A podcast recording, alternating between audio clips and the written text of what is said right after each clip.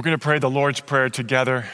So, wherever you are, will you bow and repeat the words of the Lord's Prayer with me? Our Father, who art in heaven, hallowed be thy name. Thy kingdom come, thy will be done on earth as it is in heaven. Give us this day our daily bread, and forgive us our debts as we forgive our debtors. And lead us not into temptation, but deliver us from evil. For thine is the kingdom and the power and the glory forever. Amen. Our scripture is taken from John chapter 10. But before we read this, we just want to remind us all, you and me, that this unbelievable, unprecedented, chaotic season is all in the Lord's hands.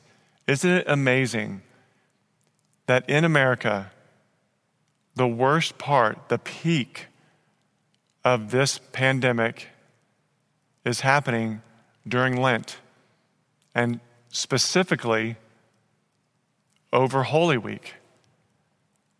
The Lord is in control of this. He's calling his people, He's calling all people to come before Him.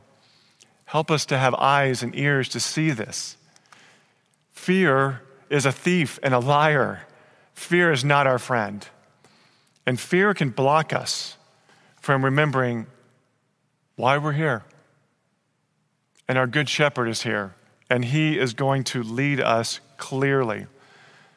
There are many gifts that many of you have experienced already unfettered, extended family time.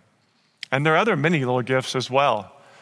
Did you know that across the nation, in most major cities, all crimes across the board have decreased?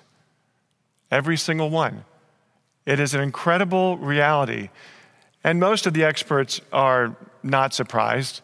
They're very straightforward because they say here in one, one article that, of course, the crime has decreased because everyone's been confined to their couches. The would be criminals have fewer chances to break in. We've taken away all their opportunities.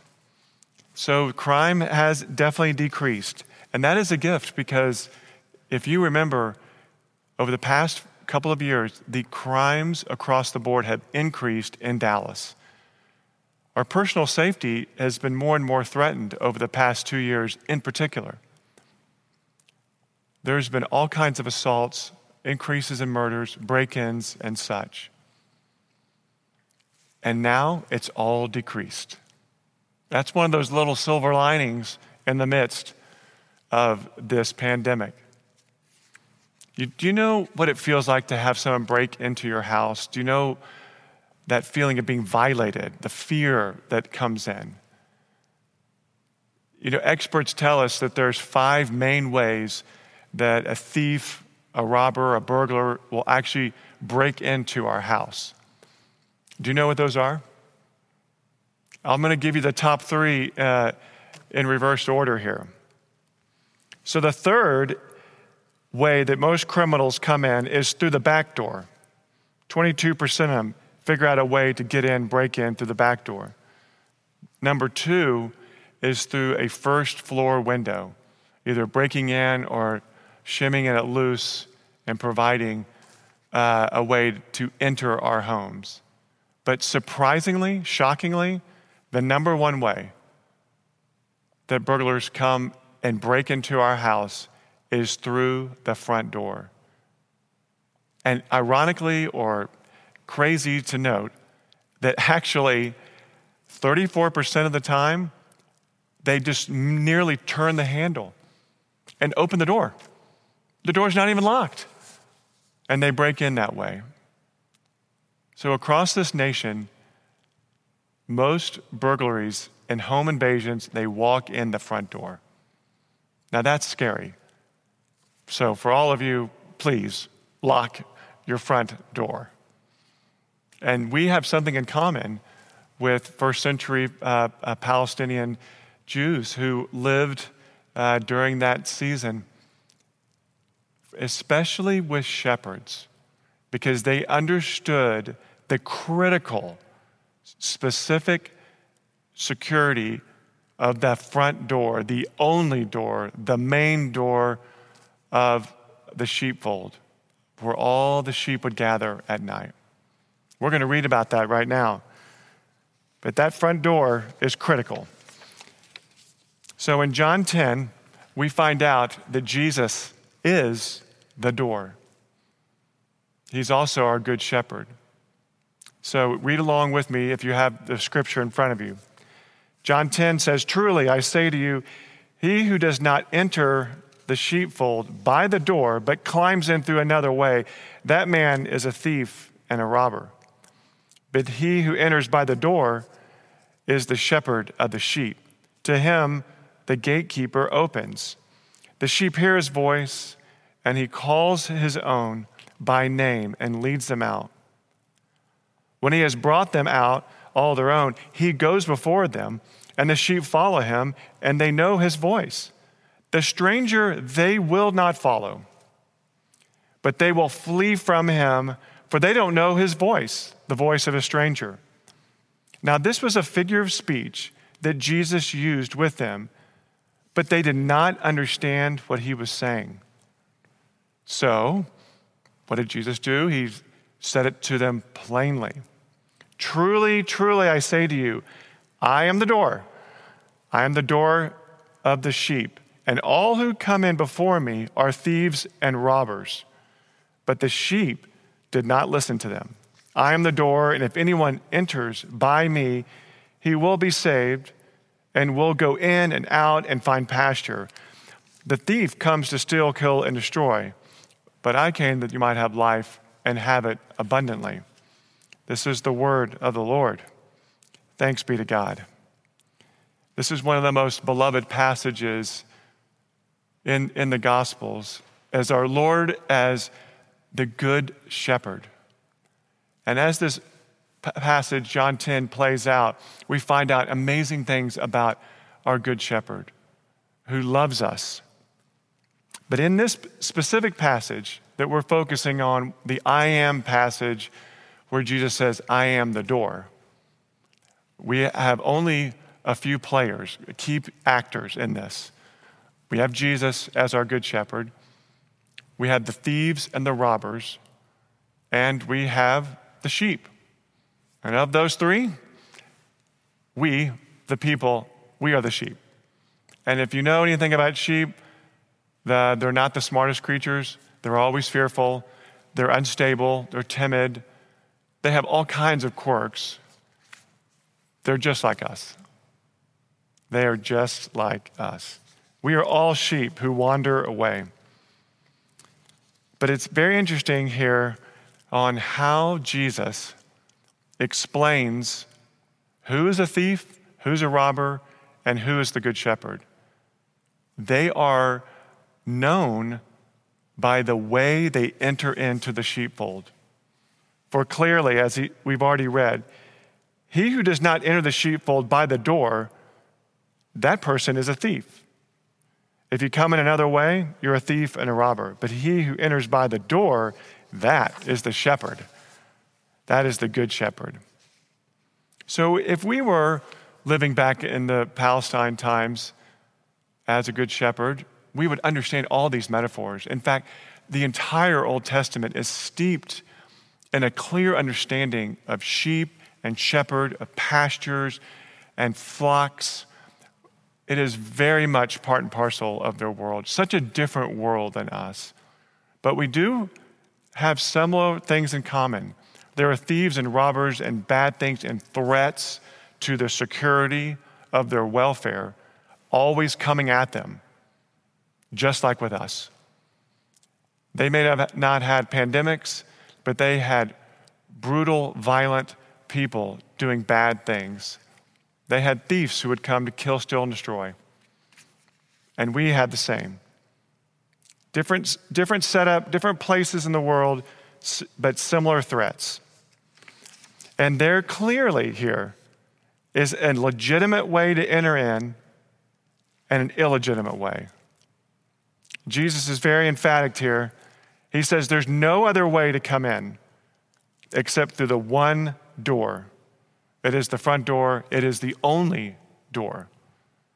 And if you notice here, it's all based on relationship. As the Good Shepherd comes to the gate, the gatekeeper opens the door. He knows him, he knows the voice. The sheep hear the voice of the shepherd and they come to him. Amazing. But notice the thieves and the robbers, they have to figure out all kinds of different ways. They are the stranger. The sheep do not know the voice and they run away. The gatekeeper would never open the gate, the door into the sheepfold with someone he does not know. So it's relational. It's defined by who they are, what their actions are, and how they enter into the door. And it's all based on relationship. You can kind of see where this is leading us. Here is the key the sheep have this relationship, they know his voice, and they follow him. Brothers and sisters, we, during this time, need to retune our ears, me and you, to listen for his voice. Do we know it? Are we listening to 1,000 different voices of experts, of fear across the spectrum of the news, but are we listening to his voice? We can learn from these sheep as well as from the Good Shepherd. They know his voice, they hear it, they're tuned to it. Have you slowed down enough to be still and listen? Stop, listen, and follow. This is what we need to do. During this time, especially in this first century, the hearers of this passage, as Jesus was teaching this, included all people from all over Jerusalem, but also the Pharisees. And they had been poor shepherds, not faithful shepherds. There are loads of Old Testament passages where God prophetically calls out the shepherds to love and care for the sheep. But the, the sheep now, at the time of Jesus, was, was walking on this earth. They were, were without a shepherd and they were lost, like so many of us today, wandering alone, have left the fold and desperately need to return to the shepherd. What a time to return to the Good Shepherd. There's so many voices, but we must come to God's word and listen to his voice. We must listen to it first, we must listen to it all the time and saturate into it. So Jesus teaches us that he is the door. He indicates that he is the one and only one, and we are God's people. And we know that the robbers are coming, but there's only one entrance to the gate.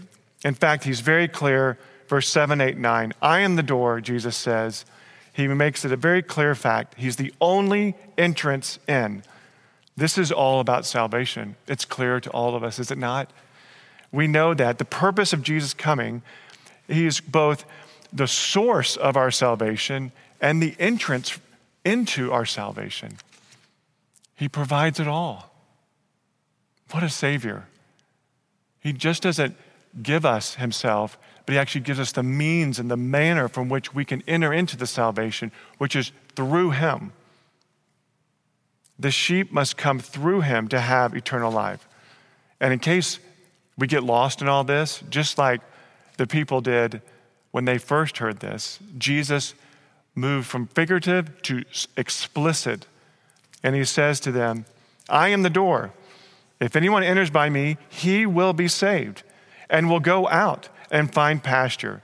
The thief comes to kill, steal, and destroy, but I come that you may have it life and have it abundantly. And then in verse 27, he goes on to say, My sheep hear my voice, and they know them, and they follow me. I give them eternal life, and they will never perish. No one can snatch them from my hand. Isn't that awesome? Isn't that encouraging to know that? If you have put your faith in Jesus, if you have crossed over and gone through our Lord and Savior into the abundant life that He has promised, great news. He can't snatch you, no one can snatch you from His hand. No one. He is the all powerful one. In our world where there's so many dangers, where so many are seeking safety and security and everything functionally apart from Christ, this is the time of all that we can say, We are, are his sheep. We are in his pasture. He is our good shepherd. No one, nothing, not even a pandemic, can snatch us from Jesus' hand. Nothing. So let the Lord through the power of the Holy Spirit, expose all the areas of our souls, you and me, where we're fearful, where we're concerned, maybe false hope, looking for safety and security where it can never be found. We know this, but we keep doing it helplessly sometimes. Jesus makes it clear He is our shepherd, He is the ultimate protection. There will always be threats. Let's be, let's be clear. We know this. There will always be thieves and robbers, just as it was back then, and so it is with us today. Liars, false teachers, deceivers, poor shepherds, on and on and on. But Jesus is saying, it's almost like a, like a Western movie where Jesus is at the door, he is the door, and he's telling all the enemies of this world and the devil himself. If you want to get to my sheep, you have to go through me. And that's not going to happen. He is our Lord, and He is in charge. He is the good shepherd who takes care of us. So, as we are in this crisis, we have this incredible opportunity to tell others the door. You want to find peace, safety, security? Enter in through the door, through Jesus. Enter in and find rest for your souls. We talk about opening wide our doors. We talk about having new doors. But Jesus is the door by his own words. He is the access, the entrance, the gateway to eternal life through him. No one comes to the Father except through Jesus. So he makes it very clear to us Salvation is found in no one else. So we can be encouraged. Help us, O oh Lord, to stand our post. Help us, O oh Lord, to be at peace and to enjoy the abundant life that He has promised us in John 10. And in case we forget, how could we not reflect back on one of the most famous passages in all of Scripture that is completely tethered and undergirded by this relationship with the sheep and the shepherd, which is Psalm 23. And I close with this. Once again, brothers and sisters, remember the Lord is our shepherd. We have everything we need. We don't have to be in want. He makes us lie down in green pastures. He leads us beside still waters. He restores our soul. Even though we walk through the valley of the shadow of death, we don't have to fear any evil. His rod and his staff are there to comfort us. He is our good shepherd. We have everything we need. As we close out our time on this Holy Week, every day we worship, we're going to have a time of silent prayer. And so, will you bow with me in silence and let the Holy Spirit turn and churn inside of you things that you need to pray for? What you need to listen to in response to God's word. Let's pray.